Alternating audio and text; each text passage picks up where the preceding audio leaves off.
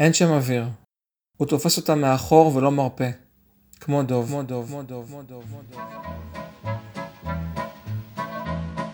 Un inconnu sur sa guitare dans une rue pleine de brouillard chantait, chantait une chanson que répétaient deux autres compagnons.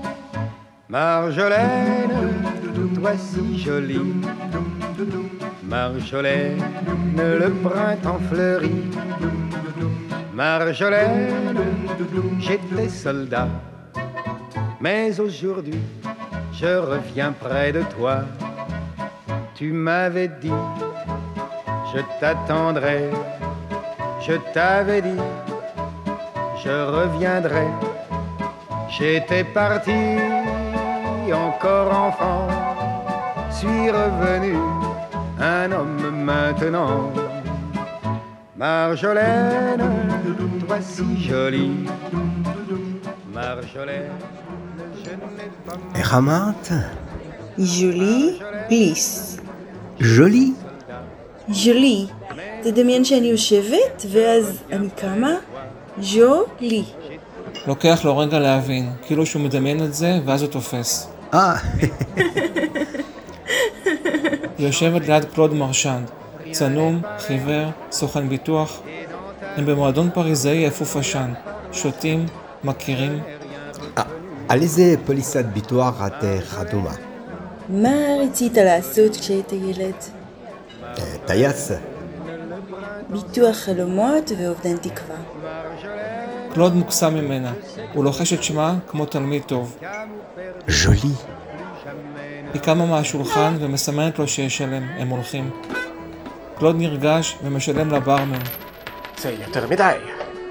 זה לא. קלוד שותה בבת אחת את הכוסית הזרה שעל הדלפק. והם הולכים ברחוב יד ביד. כשהם עוברים ליד פנס רחוב כבוי ונדלק. הם יורדים במדרגות המטרו. הרכבת מתקרבת. קלוד שם את ידיו על מותניה של ז'ולי. היא שמחה. כמה התחנות? אחת. כל כך הרבה. הרכבת מאיתה על פניהם ועוצרת. הדלתות נפתחות, המולה קטנה של אנשים. ז'ולי נופלת לאחור, וקלוד מוסר אותה מיד לגבר לידו, שבולם אותה. קלוד עולה לקרון, ז'ולי נשארת לעמוד. בואי.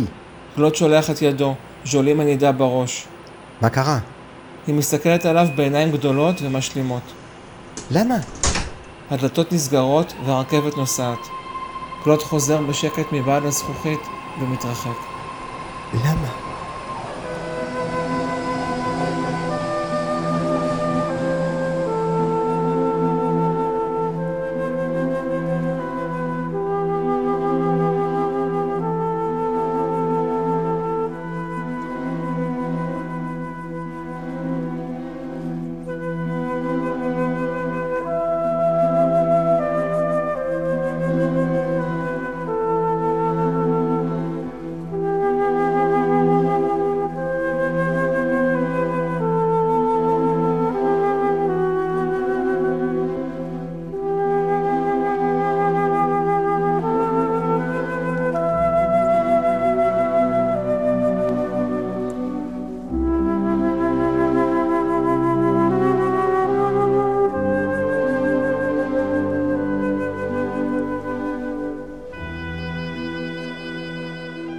אחר צהריים סתווי, עלי שלכת, היא לוקחת אותו לבית הקברות, לראות את הקברים העקומים של הוריה. הוא זה ז'אק דנר, פי שניים ממנה בגובה, כדור סלן. וזו פגישה ראשונה שלהם. בערוגה של בני הזוג בליס, פרנסואה שוכב ישר, ואדל סוטה אליו. למה זה יקום? הם אומרים שזה כנראה נסחף בגשם, אבל אני חושבת שהיא מתגעגעת אליו. כן? ז'ולי מנגבת את הדמעה שלו עם טישו, וז'אק עושה ממנו כדור, זורק אותו בקפיצה לפח שבחוץ וקולע. גם במשחק באותו ערב הוא קולע. הרבה. כאילו זה שהיא בקהל נותן לו אומץ ודיוק. הוא חוסם את שחקני היריב שוב ושוב, ומטפס עליהם בדרך לסל הניצחון.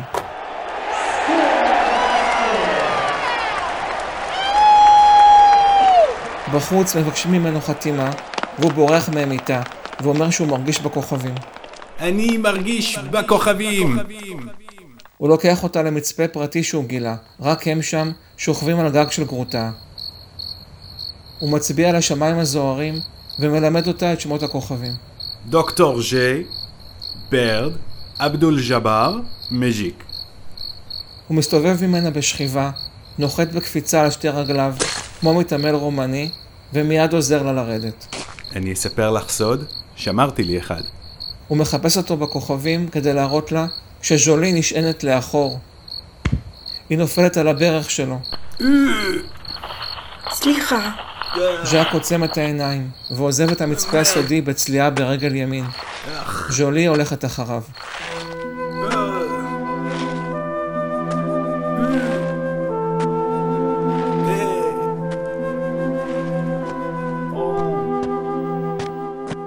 הוא צולע עד לבניין שלו. דלת הכניסה מתחילה להיסגר אחריו. אני יכולה לבוא איתך? הוא מסמן עם אצבע ארוכה מצד לצד. נו, נו, נו.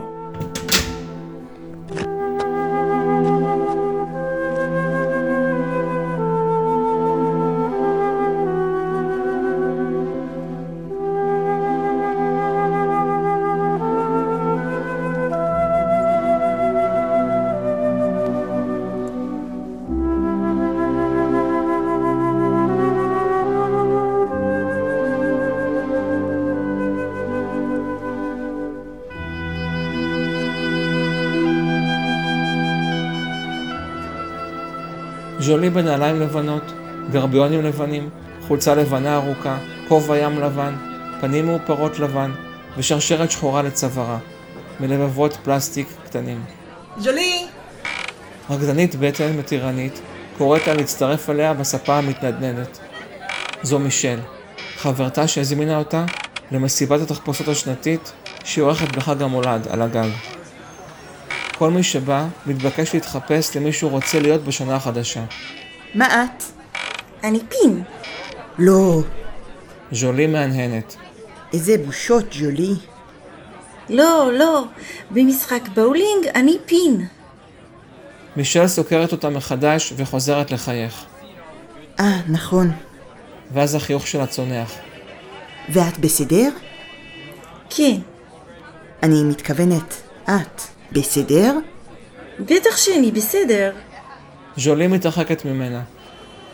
ברחבת הריקודים היא מכירה את פייר לאוטארד, שוטר שהתחפש לצלם. הוא מצלם אותה ונותן לה את התמונה שמפותחת מיד החוצה. היא מסתכלת על התמונה מרוצה, ואז עליו. הוא מזכיר לה את ז'אן גבן.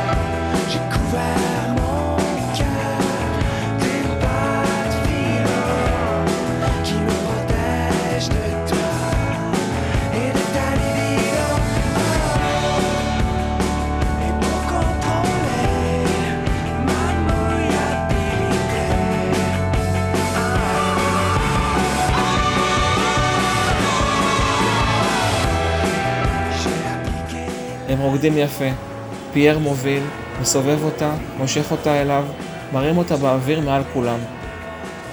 כשהם רעבים, הם הולכים למזנון בקצה הגג. היא מבקשת ממנו שימזוג לה שמפניה. הוא מוצא כוס גבוהה ומתחיל למזוג. ז'ולי מסובבת אליו ואל העיר את הגב, ובלי הודעה מוקדמת נופלת לאחור. הוא לא עושה דבר ונותן לה ליפול. היא מותחת על הרצפה. כואב לה. אבל היא לא מוציאה הגה. היא רק מסתכלת בו ולא מבינה. כוס השמפניה מלאה בשבילה עד הקצה. פייר מניח אותה לשולחן. שלום, ז'ולי. ולא להתראות. הקהל מתאסף סביבה, דם נוזלה מהפה, ואומרת את מילותיה האחרונות. נתת לי ליפול.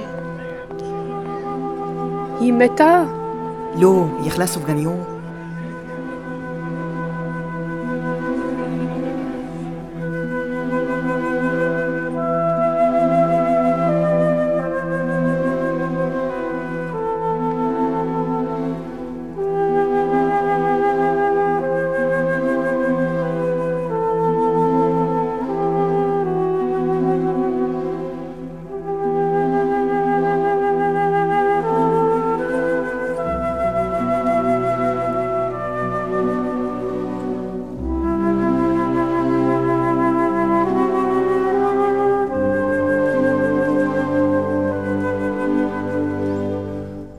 רופא יושב מולה בחדר עם חלון.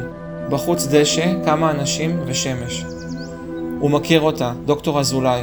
יש לו שיער לבן מטולטל וקצר, פנים רחבות, אף קטן, משקפיים, וסוודר אפור גדול בגוונים שונים.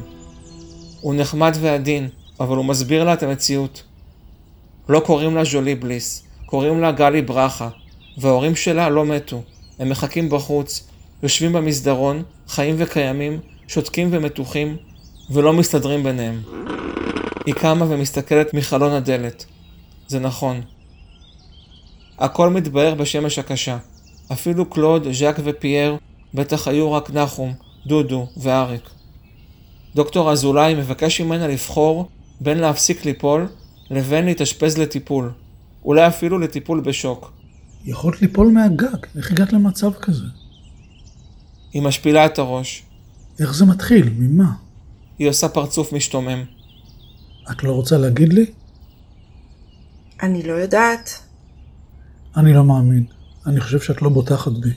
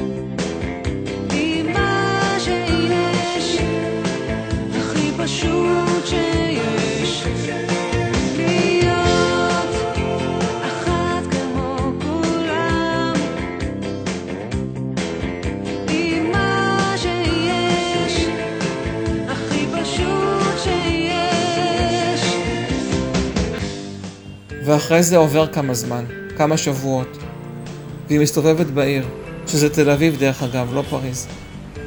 והיא מתנהגת בסדר. ברעיון עבודה היא כמו שצריך.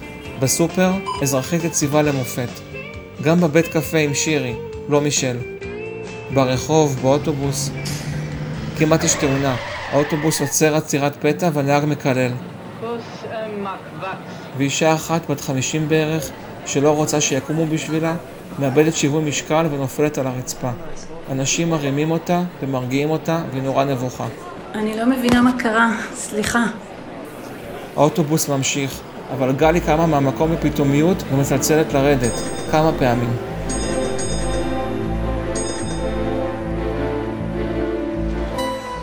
היא נמלטת מהאוטובוס, ממהרת על העקבים, עוברת מהר את הכביש כאילו שרודפים אחריה,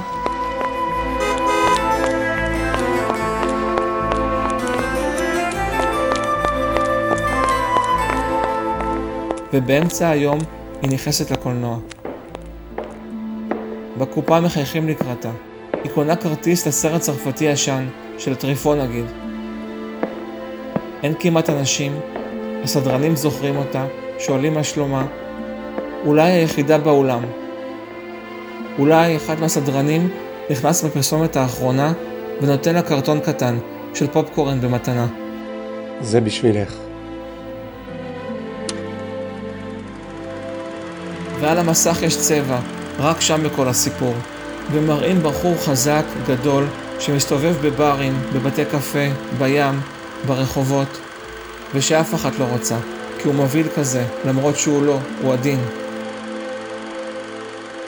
היא נשענת לאחור, והסרט כל כך יפה, שהיא נרדמת בפנים.